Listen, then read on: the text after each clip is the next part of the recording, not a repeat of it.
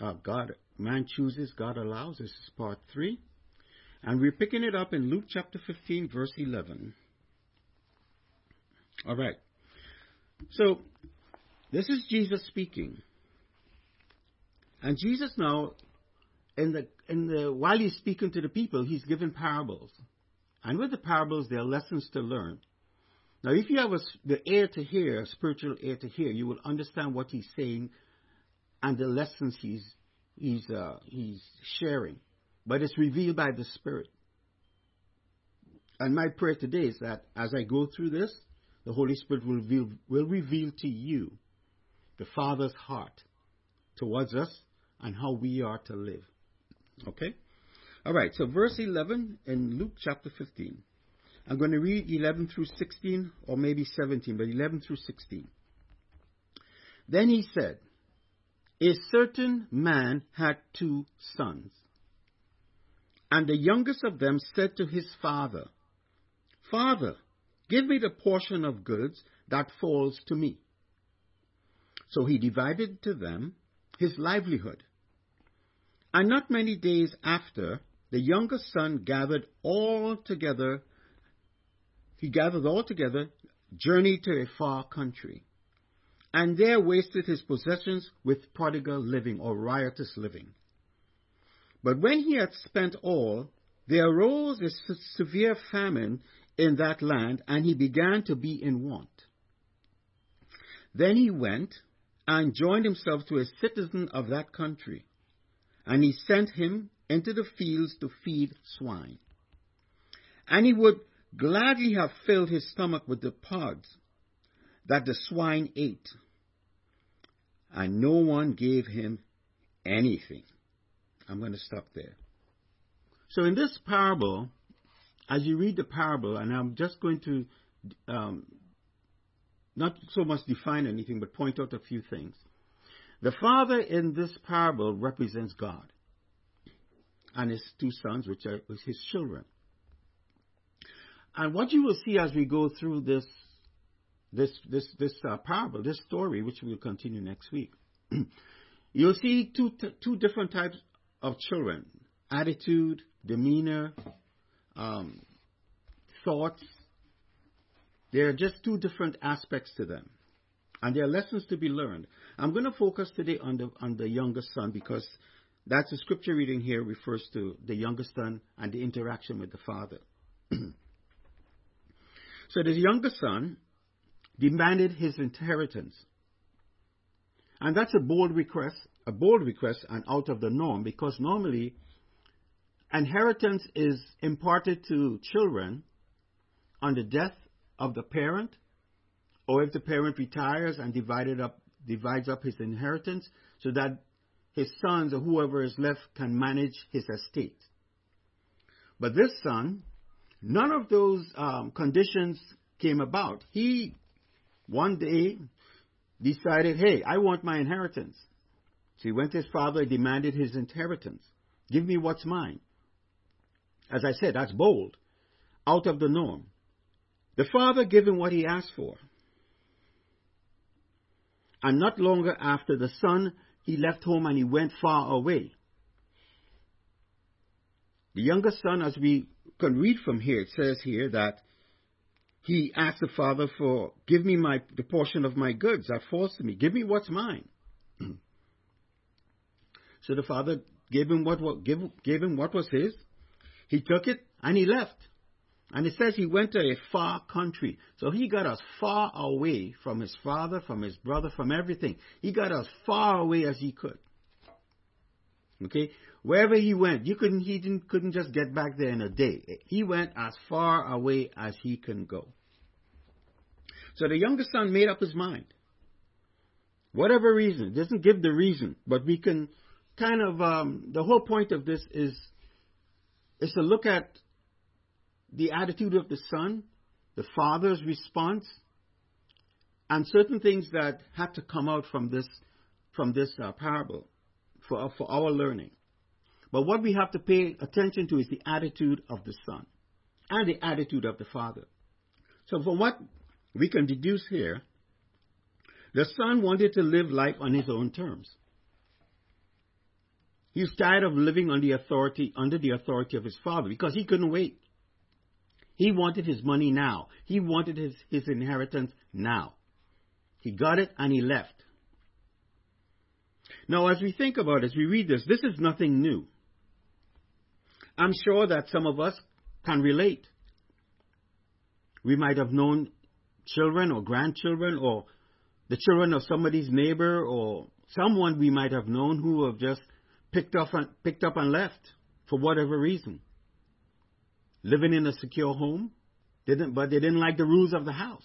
They wanted freedom. They wanted liberty. So they say, hey, I'm out of here. I want to live my life.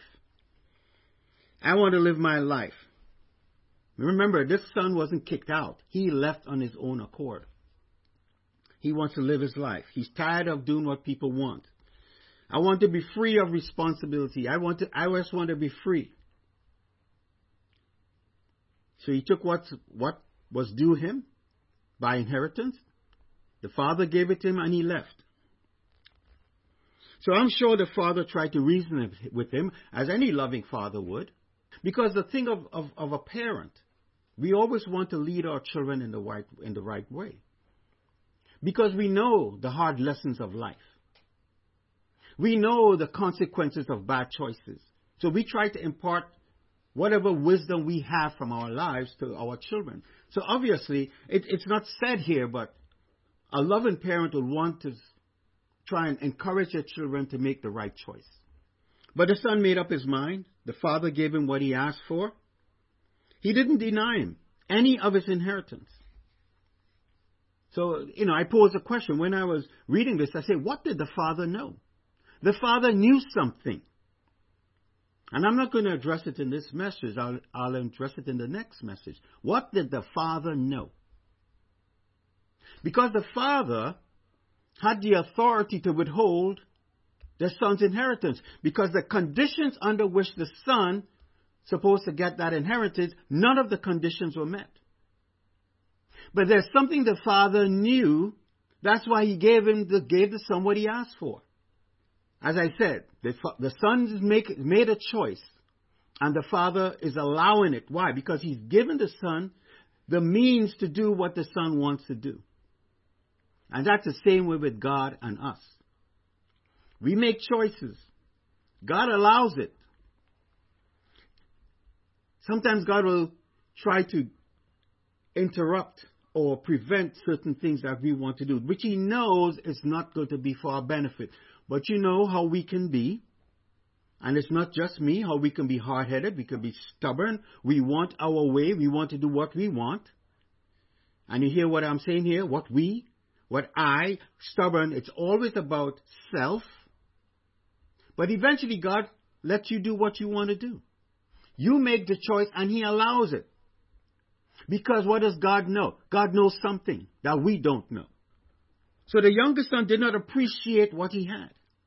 And I could see through reading this and meditating on it, I could, and the consequences of the choice of this son, I can see something about his character already that I, I realize.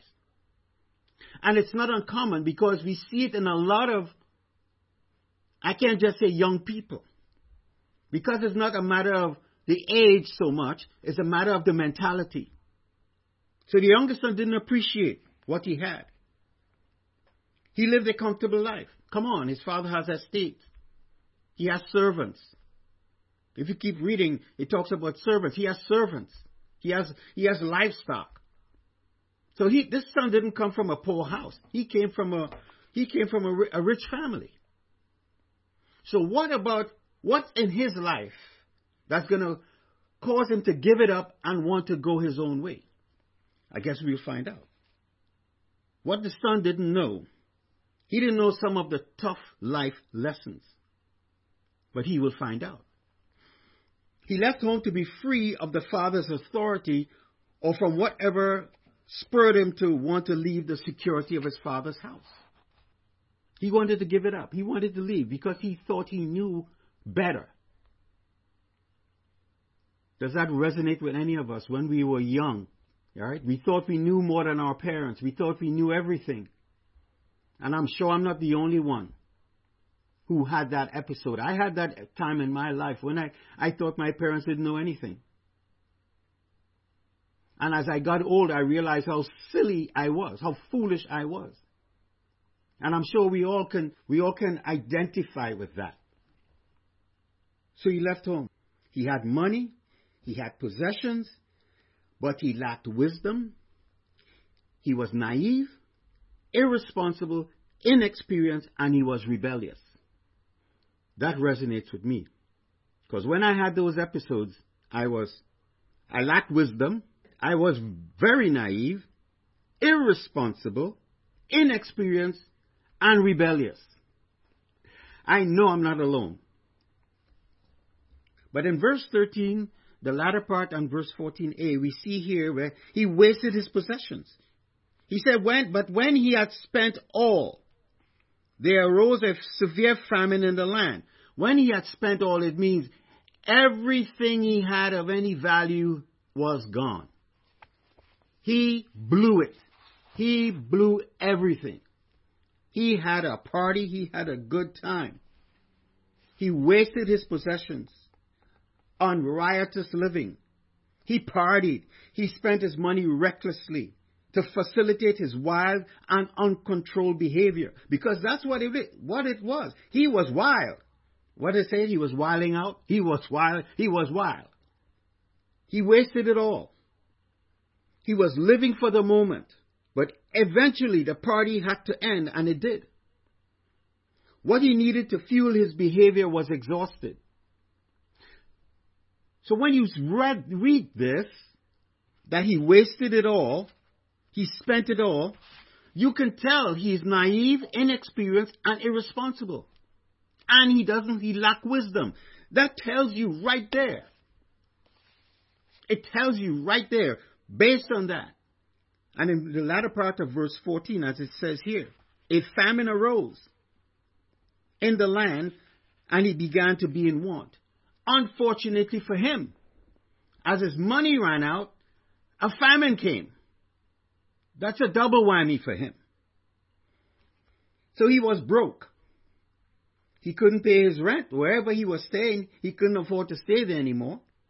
He was definitely out on the streets and he couldn't feed himself. So what did he do? He looked for a job.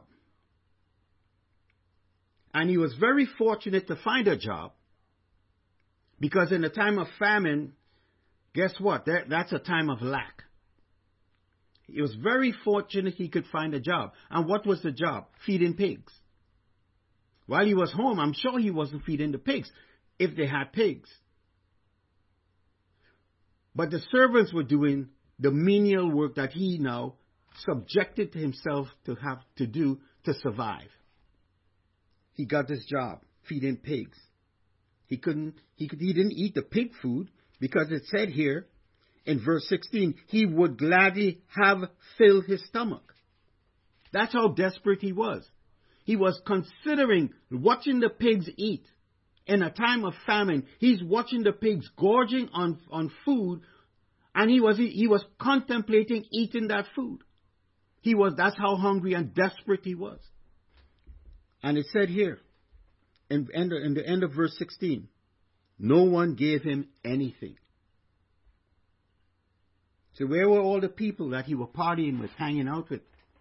All the people and things he spent his money on. Where were they? He was the life of the party. Where was where were the people who he was having a good time? Where were they in his time of need? Well, obviously, in a time of famine, everybody's trying to take care of their own. He's got to take care of himself. He's on his own. He's alone. He's he's hungry, and he's feeding pigs. I think he was at his, just about his lowest. And how do I know? Just by what things he was saying afterwards. So he got his job feeding pigs, desperate, hungry, considered eating the pig's food, with no one to help him. So as I said here, the younger son, he was at his, he was at his lowest because you see something now starting to happen. I won't spend too much time on that today. I'll, I'll pick that up next time. But this time when he was at his lowest, as it said here in verse 17. But when he came to himself, when he came to himself, hmm, he said, How many of my father's hired servants have bread enough to spare and to eat? And I perish with hunger. So he had an epiphany. This is usually the time when you are at your lowest. Now, the lowest varies with people. What's the lowest point for me may not be the lowest point for somebody else. But for him, the lowest point is the time where he had an epiphany. He was without a place to live, he was feeding pigs, and he was severely in hunger. He said, and he said here,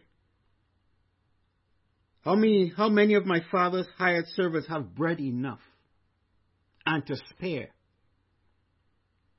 So what's interesting about that, at your lowest point, this is usually a time of reflection.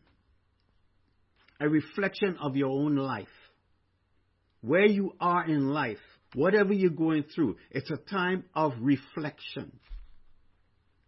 How did I get to this place? From abundance to lack. You look at the chronological steps of what you have done to bring yourself to this point, and you start to remember what you had. What can I do to change my circumstances? These are the type of thoughts you would have or people would have when you're at your lowest point. What can I do to change where I am? I don't like where I am. This needs to change. What can I do to change it? And as I said, this is an important place because now it's a shift that's getting ready to take place in his life. But remember, there was another shift that took place in his life before. That shift took place when he made the decision to leave his father's house.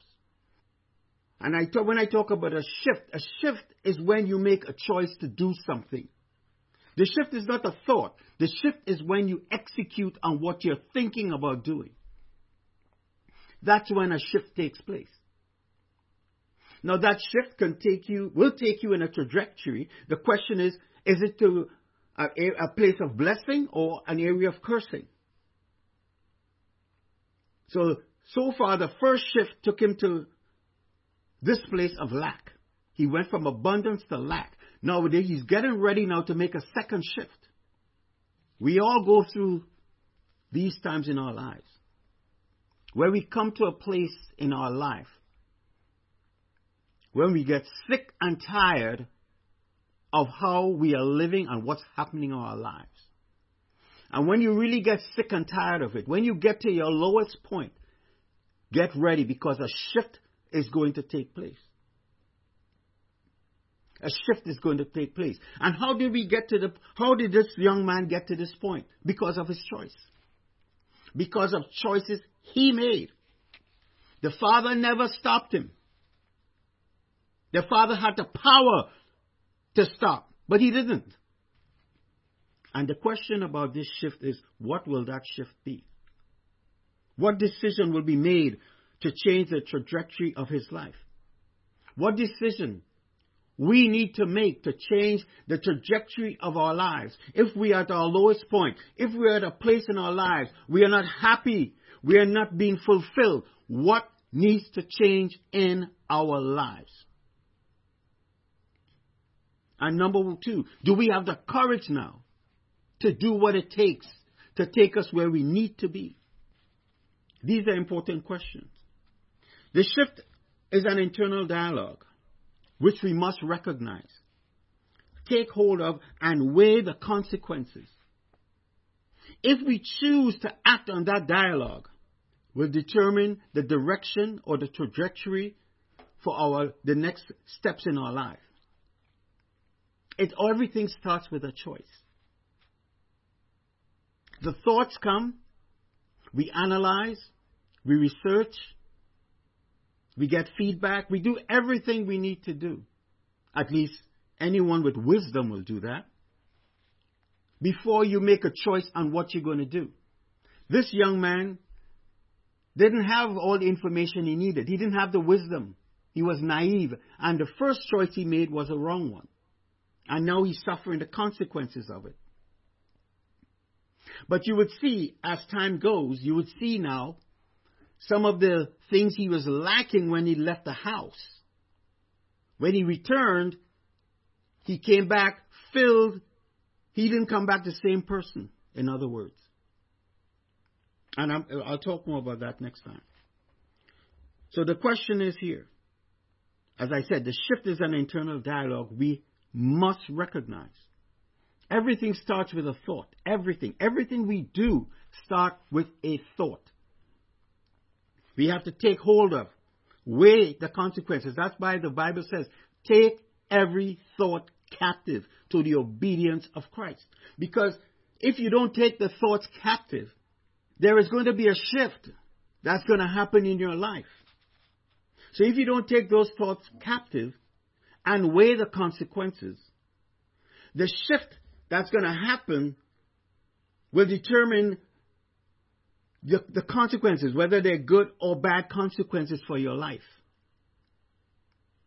And we are faced with these things daily.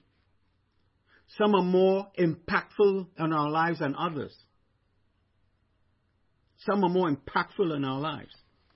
And some of us today, we are still living from through from the consequences of choices we made years ago. We are still being stung by the choices we made years ago. But this is not a time for us to have regret. As you will see with this young man, how he reconciled with his father. There's no time for regret. And God, there's no time for regret. There's, there's a time for repentance. And we, and we will talk about that next week. So as I said, the shift is an internal dialogue. And how we choose, what we choose, how we choose to act matters. That's why it's so important that we take our thoughts captive because as we choose, God allows. God will, if He knows that we are going in the wrong way or what we are thinking about or what we are about to do, God will you know, almost always, if we take the time to seek Him, show us what we need to do, whether yes or no. But we always have to pause and reflect and think and ask Him and let Him show us. Never, the Bible says, be quick to think, slow to speak, slow to anger. Never be in a rush to do anything. Never be in a rush to open your mouth and say anything. Take thoughts captive. Because when, when you open your mouth and when you, or when you do stuff without thinking, there are consequences to it. There are consequences. We hurt people. We hurt ourselves. And, and, and listen, when, when words go and they sting people, you can't take it back. The damage is done. The damage is already done. Once the words are released and that person hears and receives it, the damage is done. It's done. You can't take it back.